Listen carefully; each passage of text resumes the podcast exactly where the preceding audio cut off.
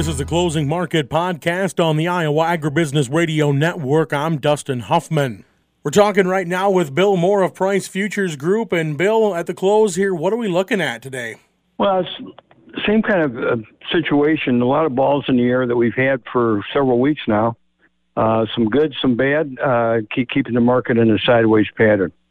Um, so I'm looking right now. I mean, even the the, the futures can tell you that corn's up uh, three, soys are up three cents. At one time they were up thirteen. Uh, wheat's up two. At one time it was up uh, uh, seventeen, and corn's down six. At one time it was up a couple. So just kind of back and forth with some uh, fundamentals pushing and pulling the market. Overall, uh, it's a supply bull uh, versus a demand bear is what you got. Uh, demand has been pretty uh, uh, pathetic, uh, very meager demand. Uh, and uh, even though, although today it was a little bit of an exception, the 10 a.m. inspections, beans came out 1.8 million metric tons. So that was a positive. But generally, they haven't been like that. And uh, South America is pretty good competitor. You got bigger crops now and uh, a little lower price, so they're competing with us pretty well. Um, and really, it's remarkable that uh, the, prices are holding up like they are without appreciable demand. Corn almost at seven dollars, and soy is a little under fourteen. That's pretty good action for price levels for for the market we have. Um, the biggest factor I, I think in the last uh, four or five days, uh, and the wheat is a good example. Wheat action of this is the uncertainty about the the Ukraine export corridor. What they're going to do with it? Are they going to shut it down? Are they going to keep it going? And one day they're going to shut it down. The next day there's a chance they're going to keep it going. And the market's been responding in kind.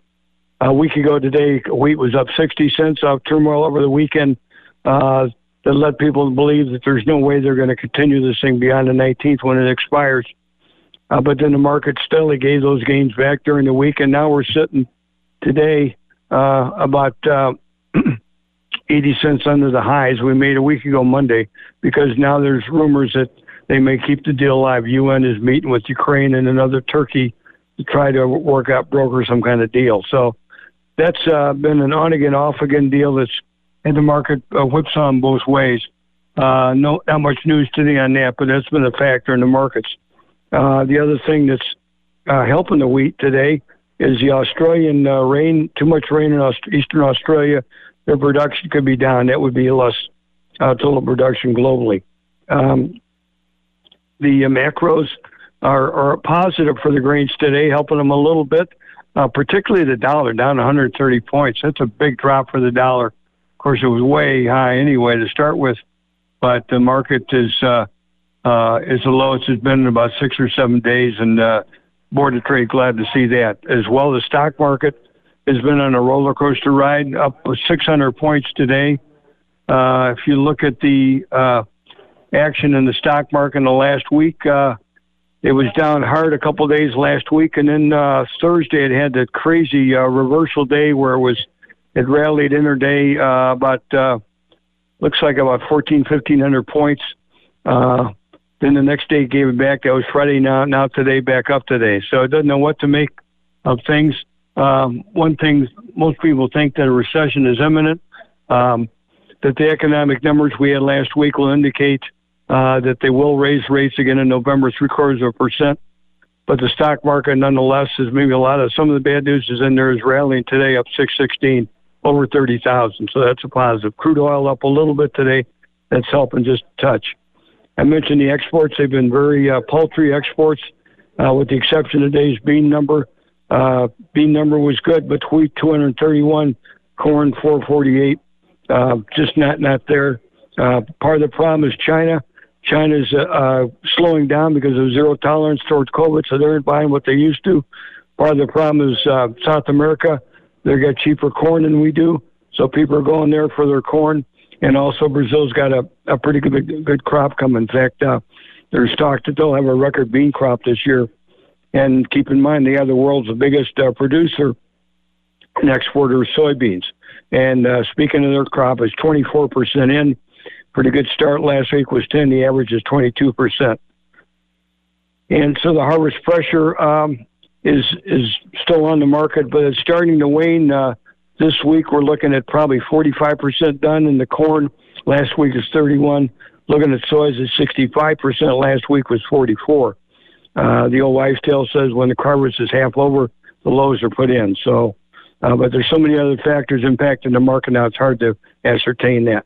Um, and that's pretty much all the uh, all the, the the factors impacting the market. There's some plus, there's some minus, as I've said, and it's keeping the, the market generally in a sideways pattern, which it's been in for the last two to three weeks. Um, as far as the the livestock goes, um, hogs getting a big boost today. Um, I think the demand has picked up in the hogs, um, and I think the hog market looks over at the uh, stock market up 600 and likes that. Hog market after uh, a brutal break of uh, about $15 from uh, mid-September till uh, early October is, is rallied back. Uh, eight or nine dollars. Uh, again, I think demand is getting better, and the stock market's open, or the hogs are least hoping. Well, the numbers are down, and they're hoping demand will will be carried by this uh, higher stock market today. Cattle market is also managing a higher day up 140. The descaled chart pretty impressive. Uh, it's been on a rally, and in fact today is the highest level it's been going back to uh, mid-September, uh, and off off the lows were made about a month ago off those lows by three or four dollars. So both cattle and hogs hoping for better demand based on the stock market rally today. All right, Bill, a lot of great information. If folks want to pick your brain about the markets or, or find out more about your newsletter, tell us a little bit about how to do that. 630-947-5176, uh, WMoore at PriceGroup.com. Check out my newsletter, Agmaster, or www.pricegroup.com the company website. Uh, look at the bios and Jack Scoville and myself. We've both been here a long time. Be glad to help you out. All right, Bill. Thanks so much for the insight. We'll talk to you again tomorrow. Sounds good, Dustin. You have a good day, sir. That again was Bill Moore of Price Futures Group. Let's run down the closing numbers. December corn down six and a quarter at 683 and a half. March down six and a half at six eighty nine and three quarters.